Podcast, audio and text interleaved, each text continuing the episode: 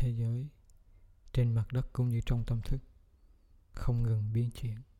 Cái khoảnh khắc mà mình nghĩ là mình nhìn thấy hay là mình sở hữu một cái gì đó, thì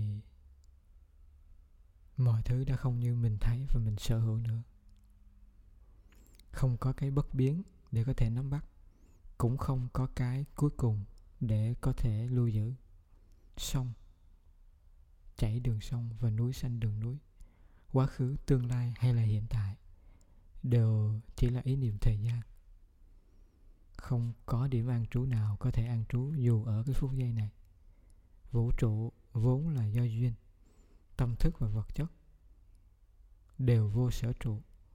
Người dừng lại sẽ chìm, người vội vã sẽ trôi. Giữa dòng chảy vô thường, được mất có không sống chết ghét thương, chưa bao giờ dừng lại con người cũng như mọi sinh thể khác chưa bao giờ thôi khổ cho một tương lai. Tại Saravati, vườn ông Anatha vindika có một người hỏi Đức Phật Gotama Thưa tôn giả, Làm sao Ngài vượt qua được dòng chảy khổ đau? Đức Phật trả lời, Này hiền giả, Không dừng cũng không vội, Ta vượt qua. Người hỏi tiếp tục hỏi. Thưa tôn giả, Nhưng làm sao không dừng cũng không vội, Ngài vượt qua được. Đức Phật tiếp tục trả lời. Này hiền giả, Này hiền giả, Khi ta dừng lại thì ta chìm xuống, Khi ta vội vã Thì ta trôi dạt.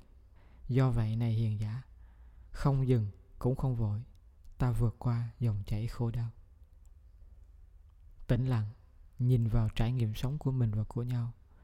Chúng ta thấy khổ đau hay không tội nguyện luôn luôn xuất phát từ hai hiện trạng tâm thức. Một, bi quan, dừng lại.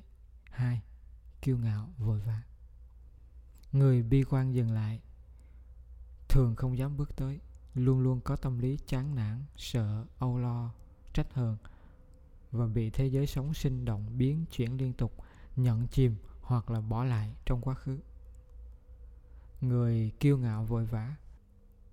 Thường có tâm lý mất bình tĩnh, thiếu suy nghĩ, độc đoán, tham lam. Và bị thế giới mới liên tục không đoán được, cuốn trôi và làm mất mình ở tương lai. Quá khứ trở thành ngục tù, nơi tiếc nuối, tương lai trở thành cạm bẫy, chốn lo âu. Người ấy cứ đi qua lại giữa ngục tù và cạm bẫy, giữa tiếc nuối và lo âu không có một cái mãn nguyện nào trọn vẹn. Dù người ấy có thể có một ít quyền lực, tiền bạc hay là tên tuổi nào đó ở trên mặt đất cũng như ở trên thân xác. Người ấy ngụp lặng ở trong cái dòng chảy đau khổ bởi tâm thức bi quan dừng lại hay kiêu ngạo vội vã của mình. Ngụp lặng trong chịu đựng và tìm kiếm những mảnh vỡ ngọt ngào thoáng qua để quên đi hiện trạng đau thương đang có lâu ngày. Người ấy quen và quên. Người ấy không còn biết và tin mình có thể. Không dừng cũng không vội để vượt qua dòng chảy khổ đau nữa. Không dừng cũng không vội. Đã đến lúc chúng ta cần nghiêm túc sống và suy nghiệm giữa dòng sông tâm tư, trên đại dương năng lượng thân xác hay là trong vũ trụ duyên sinh sống động, không có nơi nào chúng ta dừng lại và vội vã được.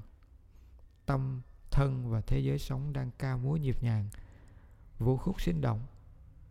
Không tìm thấy được nơi bắt đầu và nơi kết thúc.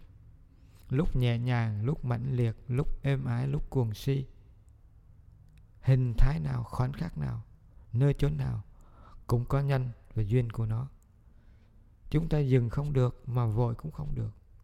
Dừng sẽ hóa đá, vội sẽ thành tro dừng sẽ chìm xuống, vội sẽ trôi dạt.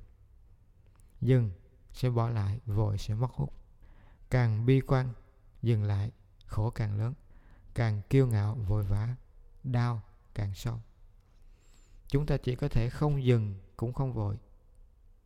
Nói cách khác, chúng ta chỉ có thể tự nhiên trong tâm xã tức là chúng ta hành động tùy thuộc vào điều kiện đang có, với tâm không dao động ở tương lai mà cũng không bị động ở hiện tại. Một hành động mà không giữ tướng riêng cũng không lệ thuộc tướng chung. Một hành động ôm tròn sự sống sinh động trong tâm xã. Không còn phải mà cũng không còn không phải. Tất cả đơn giản là tự nhiên trong tâm xã. Không có tên gọi, nhưng có mục đích. Không có cố giữ, nhưng có hành động.